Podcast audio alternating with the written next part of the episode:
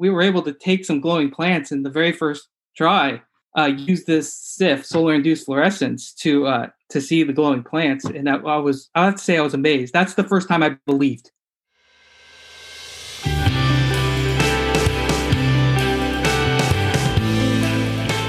The InnerPlant podcast, and thank you for joining me, Sean Yokomizo, for a special two episode edition where we'll take a deep dive into the science behind InnerPlant with co founder and chief scientific officer Rod Kumimoto and head of detection technologies Ari Kornfeld.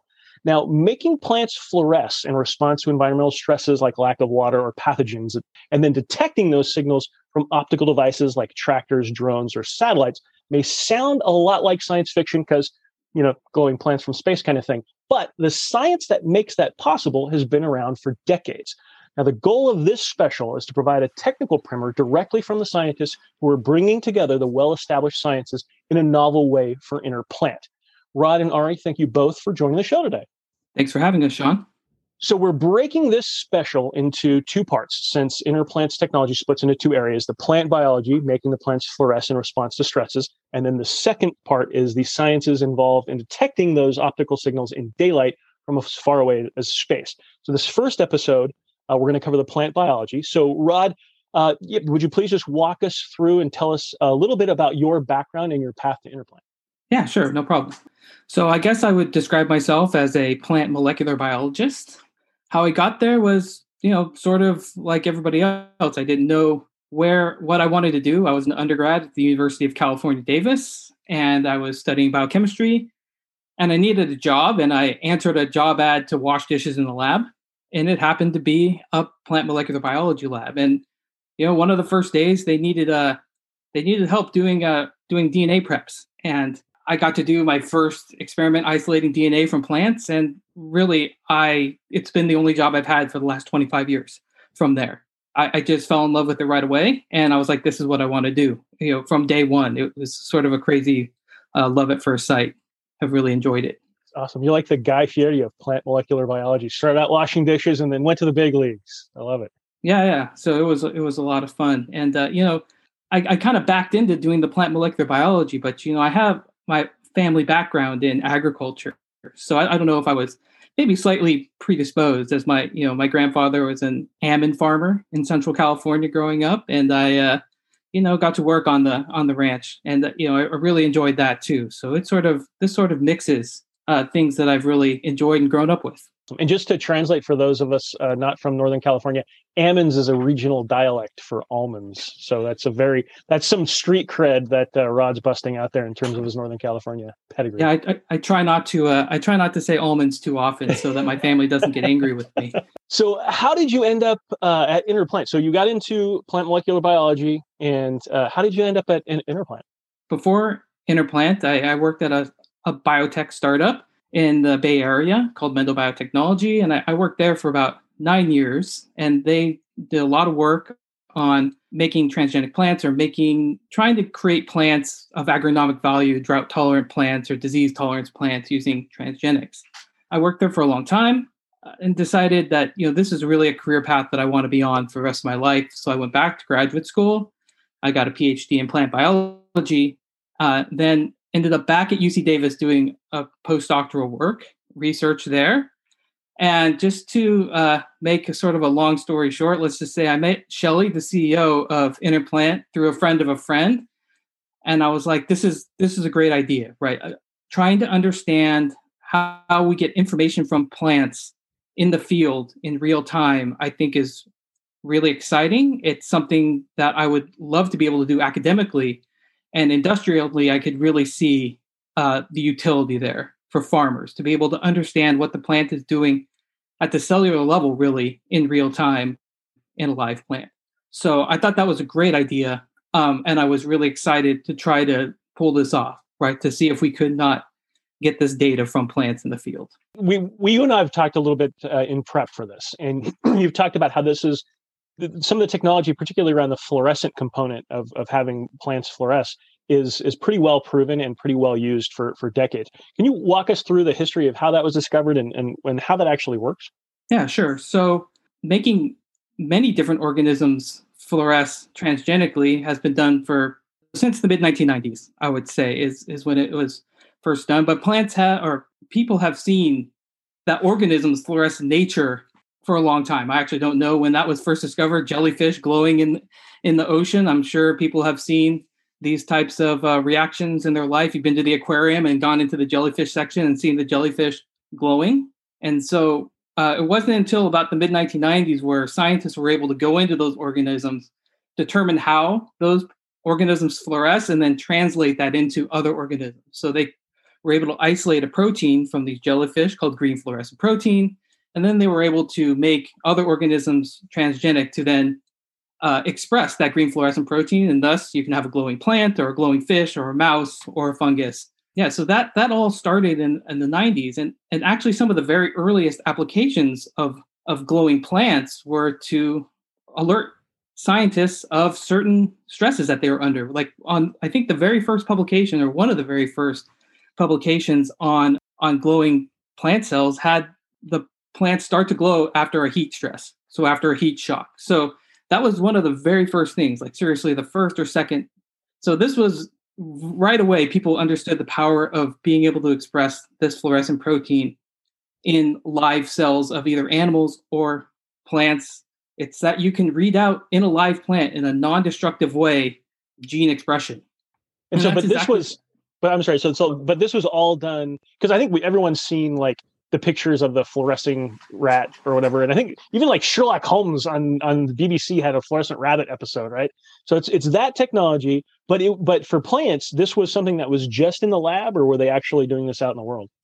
No, I mean this is just in the lab, and that that's also true for the for the rats and the fish and everything else, right? That is, these aren't things that are. I really wanted yeah, that yeah. rabbit. Though, though I I think that at one point somebody tr- was commercializing some glowing fish with GFP, some transgenic ones. But uh, this is pretty old technology, and scientists have been using it for a long time to do exactly what we're trying to do in the field. It's they've taken a plant and said, okay, I want you to express this fluorescent protein only when under X stress, whatever stress you're interested in. And then they use that to assay the plants in the lab and say, yes, this plant is feeling a stress and this plant is n- not. And it's worth, it's probably worth noting that um, although we've seen pictures of glowing plants and you know those those those make good press, uh, most the, the overwhelming majority of the way it's used in science is at the cellular level. So people are looking at it under a microscope, uh, and they're looking at very very faint amounts of fluorescence. So it's a, it's a, it's definitely it's you know in terms of the technology, it's this it's the same concept, but in terms of the way we want to use it, it's actually they they they're used they were using it at a completely different scale and probably different intensity as well. And so, help me out with like when you're looking at it through a microscope. What do you like? Would would that be you're looking for a particular cellular response, or what's the what's the value of that? Yeah, I mean, it, it there's many values. Uh, it's you can actually track where proteins move within a cell. If a move moves from a cell or a protein moves from one compartment to another, in a cell, you can actually see that at the subcellular level. You can see if a gene is expressed in a very a certain cell type, like if you had a plant, if you've got it in the vascular tissue, or if you've got it in the mesophyll cells, which are the cells that do photosynthesis, or in the epidermal cells, you can see where a gene is expressed because not every gene is expressed in every tissue type.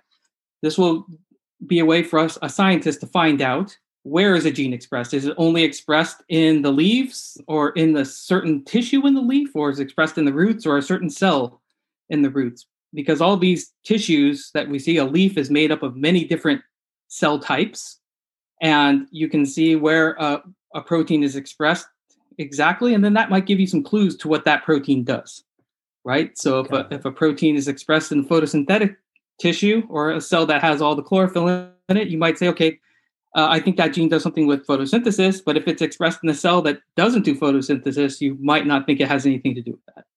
So this is a tool that's been used uh, for both, like kind of high altitude, looking at the whole plant. Uh, I don't have a, too much. I don't have enough water, or I'm too hot. I guess is the one that you uh, heat heat shock. But then also at the molecular level to see actually how the chemistry of a plant or the actual mecha- the molecular mechanics of a plant work. It kind of it, it's that it's that broad of use. Yes, and because of those broad uses, you know, the scientists who pioneered, or some of the scientists who pioneered this, you know, won the Nobel Prize, right, for their work on, fluorescent proteins, right? It's because the utilities are broad and, you know, really impactful throughout plant biology or all, all biology, actually, you know, from animals through medicine and plants. That's a good, that's a good bar conversation, right? Hey man, what'd you win for your Nobel Prize for? I it. I it for uh, glowing plants. Oh, cool. Yeah, they moved. I think they, they won for glowing other things, but uh, one yeah. of many things. All right. Yes. Cool. So what? Uh, so now is this? I'm curious. Is this something that you had used uh, prior to? I, I imagine so. This is this sounds like a pretty broadly used tool. This was something that you had experience with before joining InnerPlant. Yes, uh, absolutely. I, I've been using this since the earliest days of being a plant molecular biologist. In my career as an academic, really what, what I was trying to do is understand the function of genes. And this one of the first things you would do is find out where in the cell is this gene or, or this protein. Where is that? So that will give you a clue to what it does. And so I've made glowing plants for, you know, it's like one of the first steps, right, into understanding what a gene does. It'll go, okay, where where does where is it located? In a cell or which tissues is it located in to give you a clue uh, to what your the gene you're studying does. So you, when you talk about using it in your in, in the past you were using it to kind of understand the processes of a plant. So wh- yes. what does this gene do? Um, does that have applications at the molecular level when you're trying because you had to figure out like what gene is expressed when a plant doesn't have enough water or it's under attack by pathogens. Is that the same methodology you use or is that a completely different thing that you're doing? No, this would be the methodology that using the glowing plant might be a way to uh, confirm a, a, gene that is turned on by drought stress or fungal stress. So let's say you you you have an idea that a gene is going to be upregulated by uh, fungal stress or from a fungal pathogen. You can then take a DNA element that you think is responsible for that for turning on that gene, and then uh, make it drive GFP instead of an art, another protein, uh, and then the plant will glow when it's under stress if that gene is turned on, and that's that's exactly what we're trying to do at InnerPlant. And like Ari said, usually if you're in a lab uh, as an academic scientist or you know anywhere, you, you're going to see whether that plant is glowing under a microscope or under very controlled conditions in a dark room, you know, with really advanced light sources. Uh, and the really to me and you know the real trick was how do we do this outside? I just couldn't see what would uh how we could do that because i had only ever done it in a dark room under a microscope right? And even then it can be difficult. So yeah moving it moving it into the outside was really a, t- a challenge for for the detection I, I and for for me right? So as a molecular biologist we need to make the glowing signal strong enough so that we could see it in broad daylight you know outdoors in a field. So i'm curious because it, it, there's really i guess a two step process for for what you're doing just within the biology right? Because first of all you have to get to the, the thing that we see is the is if we have the special optics is the plant fluorescing. But then you have to figure out how the plant how to detect that or how to make it fluoresce in the first place. So it, so so walk me through that process because that's that's a little um, that's a little tangled there for me conceptually because you have to first figure out what the plant is what chemical is the plant releasing when it comes under attack uh, and then so how do you figure that out and then how do you get it to glow in response to that? That's a very good question. It might be uh, you know if i was in a class i might say it's beyond the scope of this uh, discussion uh, if i was teaching a course but uh, so there's ways that scientists can do uh, what they call transcriptomic studies where you take a plant, and this is a destructive assay, right? So when we're talking about GFP, we can do look at the plant while it's still alive and, and see what genes are expressed.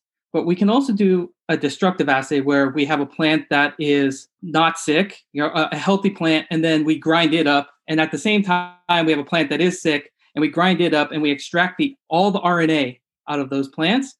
And then we can measure all the RNAs from both of those plants and then compare them to one another. Now, the RNAs are the genes that are expressed, right? So if you're comparing them to one another, if a gene goes up while it's under stress, like if there's more RNA in the sick plant, you know that that gene is turned on when the plant is infected with with the stress with the fungus, right? So I can then, as a scientist, go, okay, these are the 10 genes that are turned on the most when the when the fungus attacks a plant, right? So remember, these transcriptomic data or this RNA data that we're looking at is just a snapshot in time, right? We have to take the plant, we have to grind it up.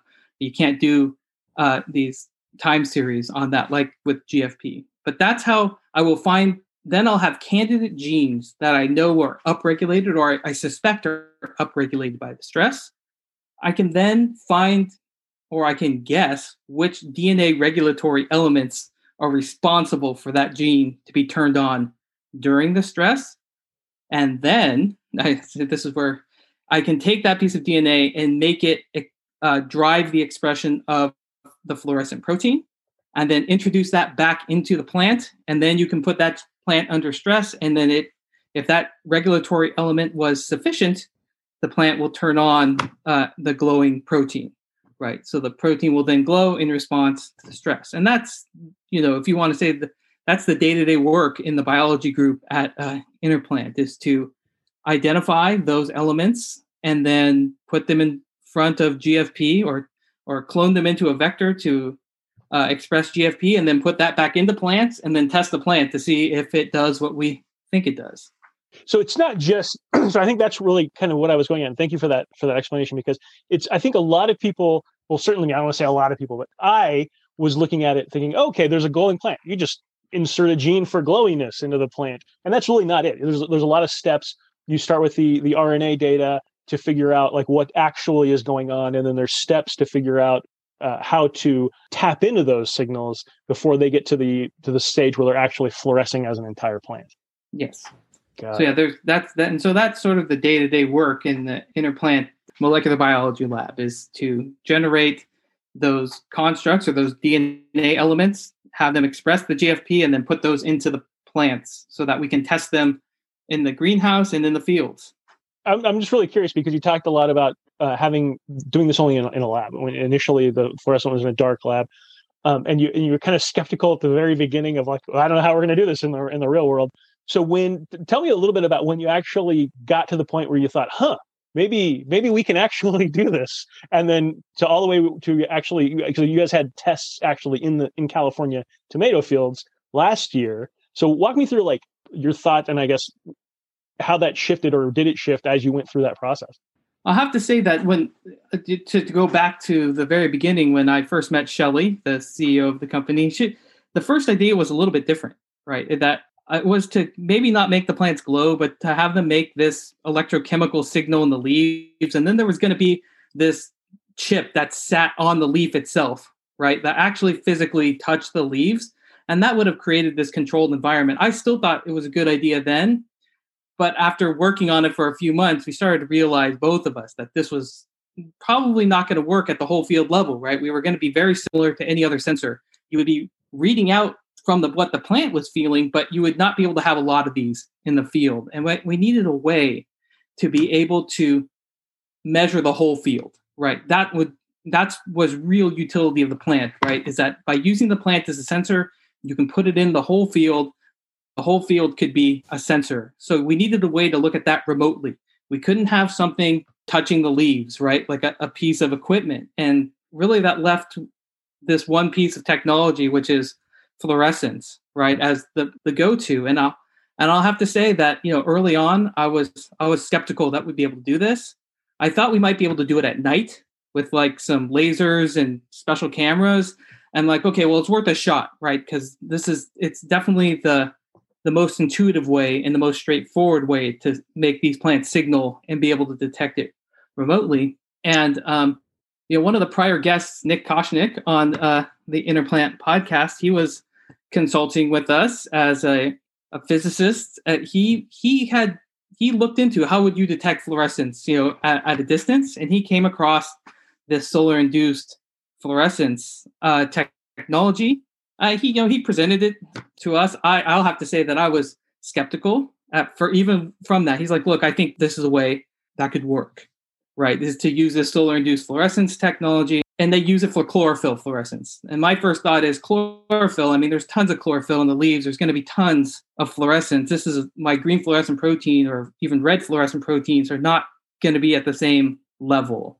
But I was like, well, this is definitely worth a shot, right? Because this allows us to look at the fluorescence in broad daylight and they do this from space already so you know let's let's give it a try and you know i don't want to step on uh, ari's thunder here or whatever but you know we were able to take some glowing plants in the very first try uh, use this SIF, solar induced fluorescence, to uh, to see the glowing plants, and I, I, was I have to say I was amazed. That's the first time I believed, right? Is when when I saw it. I, I actually was skeptical up until the moment that it worked on the first try, and I'll have to say that I was flabbergasted by that by that moment. Yeah, I just want to interject here. There, there, there was an ongoing joke, uh, especially in the early days uh, of when I was there and, and so on, um, that if you asked the biologists, they would say, "Oh, of course we can make glowing plants, but there's no way you could detect it."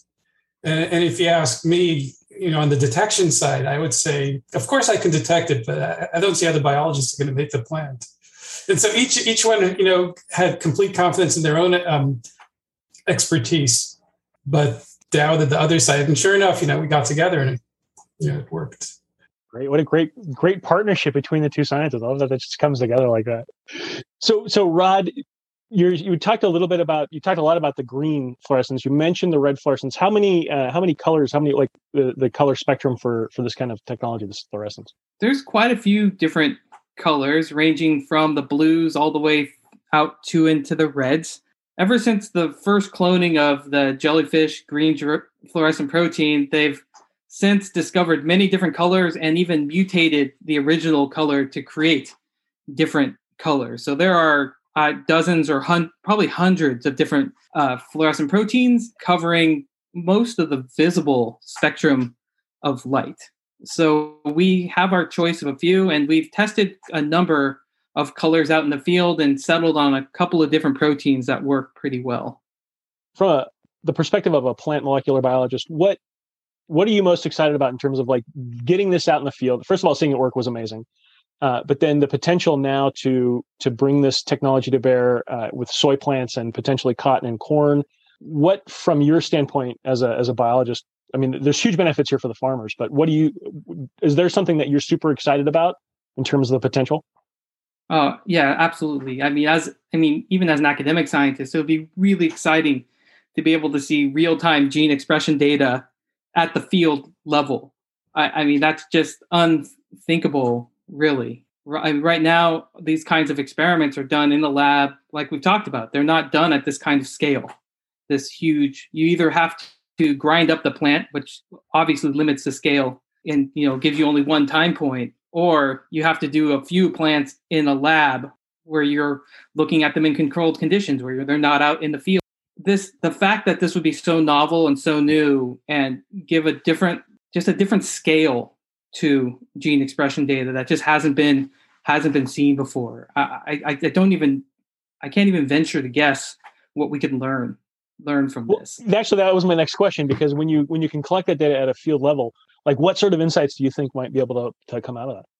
Well, I think just understanding the variability with just within any given field would be amazing, right? To get that level of what's what's the variability could help direct different studies on breeding or making new genetics or new plants or even new sensors in the future, right? To see how wow, look, this little section's really on and this little section's really off and they're right next to each other and this how the patchwork works of or how a field gets infected you're right to see like oh this is the part that's really infected and seeing how it spreads through the this early detection and gene expression you could give you dynamics on you know and on how how these stresses are affecting fields how they spread. I, I mean there's to me very interesting questions that could this leads to a lot of new science right? That's all the new questions are the exciting part right? Once you've answered a question it's boring and it's just exciting to get new questions to answer. So it seems like there's as much so obviously there's benefit for the farmer. They can you know increase yields with this kind of data. They can reduce the, the inputs and, and money that they put in the field. But it sounds like there's as much to gain from the scientific side as there is from the, the commercial and farmer side. Oh yeah I, I think so. And that, that's why i find this to be so exciting is that it gets gets at a couple of areas that I'm really passionate and excited about. Right, I, you know, it, it marries the my academic interest with my interest in helping farmers and, and working in agriculture. Right, so I, I just you know, this is just like the perfect job for me. Well, Rod, thank you very much for uh, walking us through the plant side of the equation, the plant biology, and how InnerPlant is, is using some of the well well researched and, and well proven science. We're going to move on to the second episode, which will focus on the detection technologies. So we'll look forward to that with Ari in the next episode. And that'll do it for episode one of this special two episode edition of Croptastic's deep dive into the science behind inner plant. Thank you again to Chief Scientific Officer Rod Kumimoto and Head of Detection Technologies Ari Kornfeld for joining me. Be sure to catch episode two, where we'll focus on the sciences involved in detecting inner plant's optical signals in daylight from as far away as space. Remember to subscribe to the podcast so you don't miss an episode, and please share any feedback you have with us via LinkedIn or on our Twitter at inner underscore plant. Thanks for listening thank you